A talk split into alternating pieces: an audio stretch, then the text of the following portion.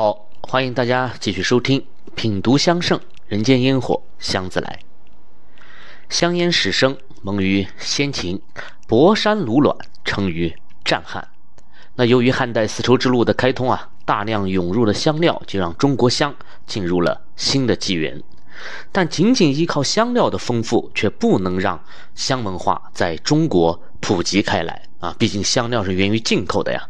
除了宫廷和贵族阶层可以享用以外，普通的老百姓啊是无缘接触的。那如果一样文化不能广泛的流传，它就一定不会迎来它更为辉煌的时刻。那么中国香就在如此关键的历史节点上呢，迎来了一个非常重要的事件。那就是佛教传入了中国。我们中国有三大教啊，儒、释、道。那儒和道呢，都是诞生于中国本土的啊，是一个呢是由孔子所创，一个是由老子所创，而唯独这个释啊，也就是佛教，它是来自于遥远的古印度的。那么古印度与今天的这个印度啊。呃，并非是同样的概念啊，因为佛教的创始人释迦牟尼，他是诞生在古印度北部啊一个叫迦毗罗卫的小国家啊，那里呢今天却是属于尼泊尔的。那么释迦牟尼啊，就是迦毗罗卫国的这个太子了，释迦族啊族长净饭王的儿子，所以这个称号呢，也是后人对他的一个尊称啊，意思就是释迦族的圣人的意思。啊，他的本名叫乔达摩啊·悉达多。那么当时的这个印度啊，就处于常年无休的战乱当中。但是北部的这些小国家呢，却依然流行着啊这种奢靡之风，尤其是贵族阶层的生活呢异常奢华。那么释迦牟尼呢，他作为一个太子，啊，自然更是如此了。他居住的宫殿啊，传说就有三座，一座呢叫做暖，就是即使在啊，寒冷的冬季都可以温暖如春。那还有一座叫做凉，就是三伏盛夏啊，依然能够分外凉爽。那还有一座呢，叫做雨啊，大约就是在那种印度啊雨季啊居住的这种宫殿。那么宫墙内的生活是纸醉金迷啊，优越奢靡的，而宫墙外呢，却是生灵涂炭啊，尸横遍野。那么如此强烈的对比啊，就。冲击了这个太子的心灵啊，让他的心中呢毫无快乐可言，而是深藏了太多的痛苦啊与种种的困惑。那如何才能得到解脱呢？啊，如何才能脱离这城市的这些苦难呢？他开始困扰于生与死的问题了。那么，通常困扰于生死的问题啊，这种人大体有两类，一类就是生活过得太苦了，比如说，呃，战乱中的人，他有今天没明天啊，那么他当然会忧虑他的这个生死问题。那还有一类呢，就是王侯贵族，那他就。希望自己啊活得更久一点，能够更好的来享受这世间的荣华富贵啊。比如说像秦始皇，那他是多么希望自己可以万世永生啊，所以他就派人出海啊寻找仙草啊，派方士来炼制灵丹妙药啊等等。但是释迦牟尼所困扰的这种生死呢，它却是属于第三类的啊，跟上述这两种啊都有着本质的区别啊。首先，他虽然贵为太子啊，但是他却不愿。意啊，在继续这种贵族的生活啊，他感到深深的这种厌烦，他迫切的想要逃脱。其次呢，他所希望的这种逃脱啊，并不是去隐居避世啊，也不是去寻求安宁，而是一种对于生死轮回的超脱。他不想再有来世了啊，因为没有生，就没有衰老、疾病和死亡啊，生老病死的痛苦的源头在于出生。那么他的这种思想啊，也就成为了后来佛教的一种终极的追求。所以他没有像其他的贵族那样啊，去选择追求长生不老，而是选择了修行。那在当时的古印度啊，有一种这个修行的方式非常的流行，叫做苦修。那包括我们今天啊，在印度街头都依然能够看到很多这种。苦行僧啊，他们苦修的目的呢，就是要通过折磨自己这不净的肉体啊，从而来获得解脱。那于是，释迦牟尼呢，就首先效仿他们啊，进行了一系列的这种苦修，但结果呢，却很惨啊，可能是因为疾病啊，或者是各种营养不良，他差点啊就送了命。可是直到奄奄一息的时候呢，他都依然没能看透这生死的奥秘。那就在他弥留之际，啊，有一位牧羊女啊，用这个羊奶粥把他救活了。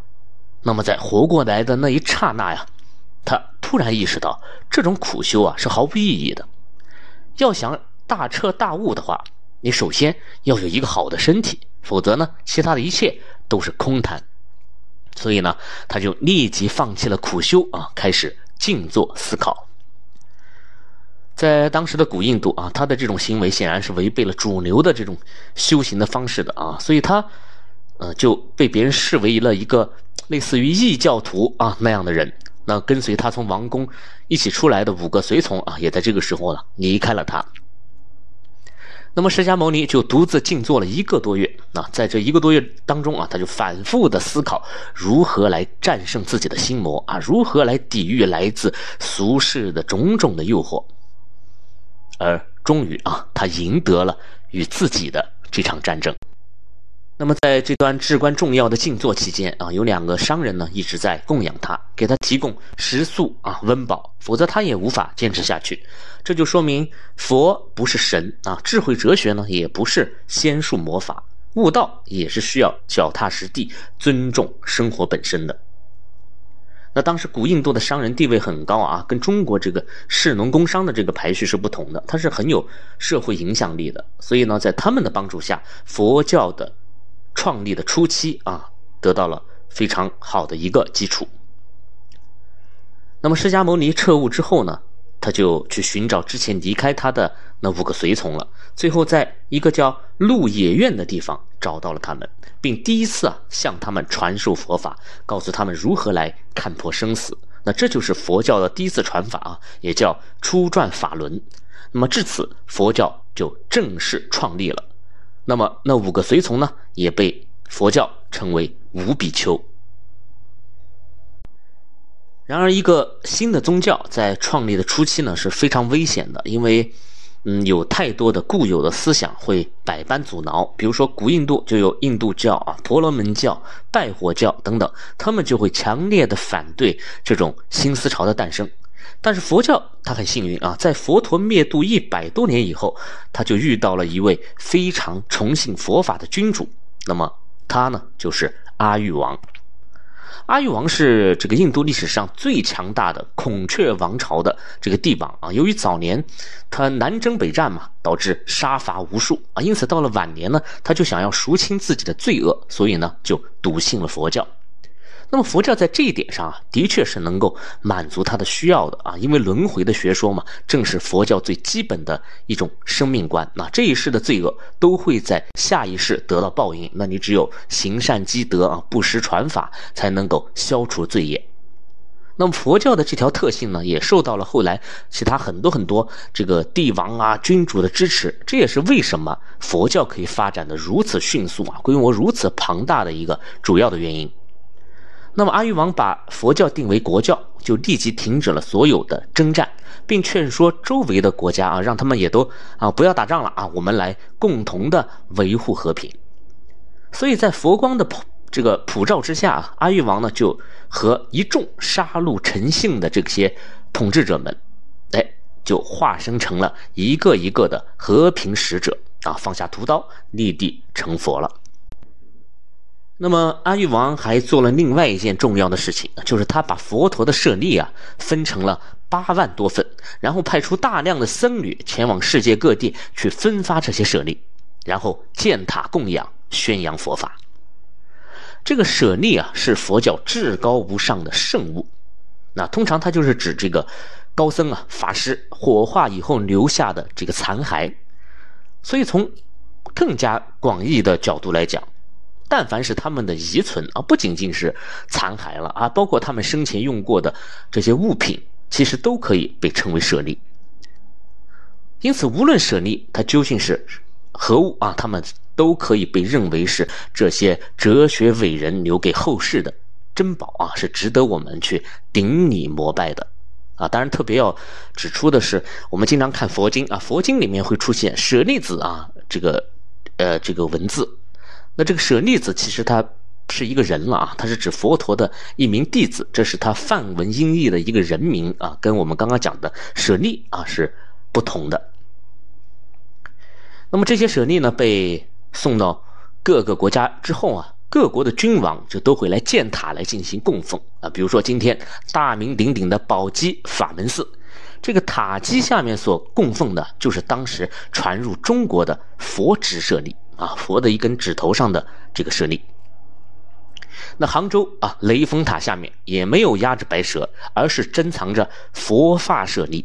啊，而安放这个舍利的容器呢，就被称为阿育王塔。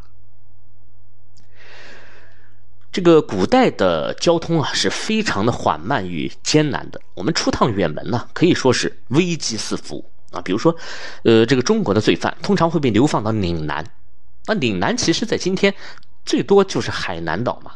那还有的被流放到灵谷塔，那听起来很吓人的样子啊。其实，在今天呢，也就是黑龙江而已。但是这些古代啊被流放的人，大多呢都是九死一生啊，有去无回的。所以在古代啊，我认为只有两种力量是可以支撑远行的，一种呢是国家的力量，另一种呢则是信仰的力量。国家的力量很好理解嘛，那装备齐全啊，物资丰富，兵强马壮，那当然可以走得很远。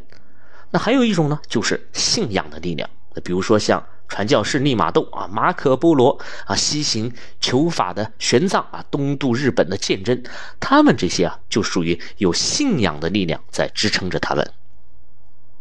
那么佛教的这次世界性的传播，它就同时兼具了这两种力量，所以它就很快的扩散开了。那么佛法在汉代呢，就传进了中国。啊！但是彼时的中国并没有这个阿育王这样，啊，期待赎罪的君主啊，尤其是在汉武帝还搞了一个叫“独尊儒术，罢黜百家”的这种政策，啊，就是推推崇忠孝的这个儒教啊，其他的宗教啊都不可以推广。所以呢，一直就到了三百年以后的东汉，那，佛法呢才得到了一个偶然的契机。当时的皇帝啊，叫汉明帝，他做了一个梦，他梦见了一尊高大的这个金人呢，在梦里召唤他。但是当汉明帝想去跟这个金人说话的时候呢，这个金人呢却突然腾空而起，向西飞去了。那汉明帝醒来以后啊，就大为的震惊，就把所有的大臣呢都叫来了，就追问梦里的那个金人究竟是何方的神圣啊？那其中的一位大臣就根据他梦境的这种描述啊，回答说是这是西域的一种神，名字叫佛。啊，所以这个汉明帝就赶紧派遣官员呢前往西域去求法了啊。所以说西天取经并不是玄奘的这个首创啊，早在东汉就已经有朝廷去西域取经了。那么最后这些官员呢，在大肉支。啊，找到了两位从天竺而来的佛法大师啊，他们叫摄摩腾和竺法兰。那么大师请回来以后呢，汉明帝啊就在洛阳给他们修建了一座寺庙，叫做白马寺啊。这个白马寺就是中国的寺庙之祖了。那这两位大师就在白马寺里面开始了译经的工作啊，因为这个佛经呢，它的原本都是梵文啊或者巴利文的，它是需要译成中文才能够得到传播嘛，所以大师们译出来的第一本经啊也很有名，叫做《四十二章经》啊。金庸先生就曾借用了他的大名啊，我们在《鹿鼎记》里面就可以看到，一直都是在追逐这本经书的。这就是东汉末年啊关于佛教进入中国的一段记载。但此时啊，佛教在中国的兴盛啊，还远未到来。那么接下来的这个中国的历史啊，就再次进入了一个大分裂、大动乱的时代。那东汉末年分三国，战火肆虐数十年，一直到司马氏篡汉啊，才建立了西晋。但是西晋呢，仍然是一个非常短暂的统一啊。在西晋末年，北方的匈奴又再一次崛起了。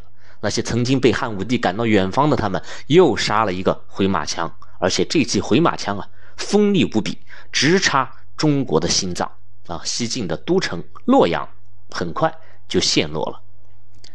那么西晋被赶到了南方啊，变成了东晋。那北方呢，则重新被胡人所占领了。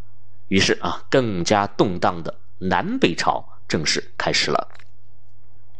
南北朝这个名字听起来啊很复杂，那其实呢也很简单。当时的这个中国啊，分裂成了很多个国家啊，这些国家呢又互相的杀伐啊，导致了彼此政权的这种不断的更迭。所以为了简化这个时代啊，通常我们就把北方称为北朝啊，南方称为南朝。那么北方政权的这个更迭呢，就是北魏啊、东魏，然后西魏、北齐、北周，而南朝呢就是宋、齐、梁、陈，啊，这样就很好理解了。那么胡人占领了北方以后，就开始大肆的烧杀劫掠啊。古籍里呢有这样的记载，叫“千里无炊烟之气，华夏无代冠之人”。啊，意思就是说，千里之内已经了无人烟了啊！百姓们要么被杀死，要么就逃往了南方。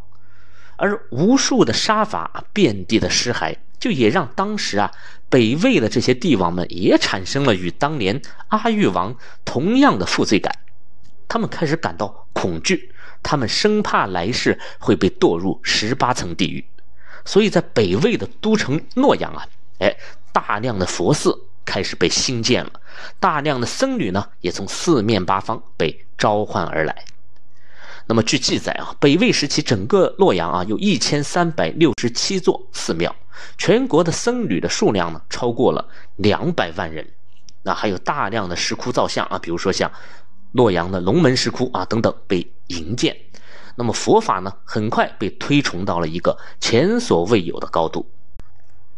那么在民间啊，南北朝时期人民的生活依然很苦啊，因为政权的这个快速的更迭，让整个社会极不稳定啊。今天还活着，明天呢，可能就要死于战乱了。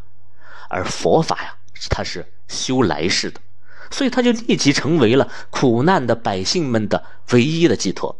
啊，因为今生已经了然如此了，那我只能希望来世能够平平安安。因此呢，在这个时代啊，从帝王将相到劳苦百姓，他都是对佛教充满了好感的。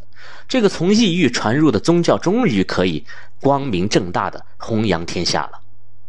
那只可惜战火并未因佛教的兴盛而停歇。啊，当北魏被后来的东魏所取代的时候，曾经洛阳的万千庙宇塔林啊，又再次毁于了战火。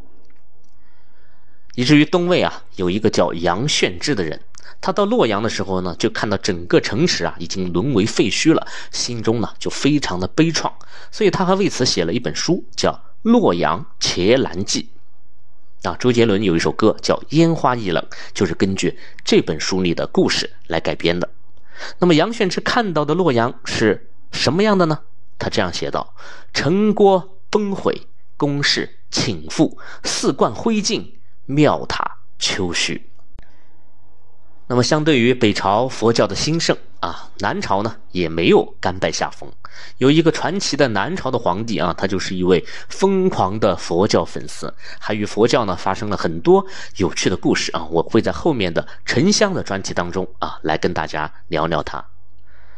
那么，关于南朝啊佛教的这种盛况啊，我们可以用唐代杜牧的一首诗来概括一下：千里莺啼绿映红。水村山郭酒旗风，南朝四百八十寺，多少楼台烟雨中。然而，杜牧所见的这番景象啊，已经是唐代了啊。时隔南朝已经有三百多个春秋了，所以我们可见啊，南朝当年修了多少的寺庙啊，竟然到三百年以后的唐代还有四百八十座之多啊。他们都在缥缈的烟雨当中若隐若现。那么就在南北朝这样一个空前分裂和动乱的时代，佛教成了百姓求来世、君主求心安的最佳的途径，并以星火燎原之势取代了儒教啊，成成为了中国的第一宗教。那么随之而来的就是佛教的供奉圣品佛香的迅速普及。那么香与佛啊，究竟有着怎样的关系呢？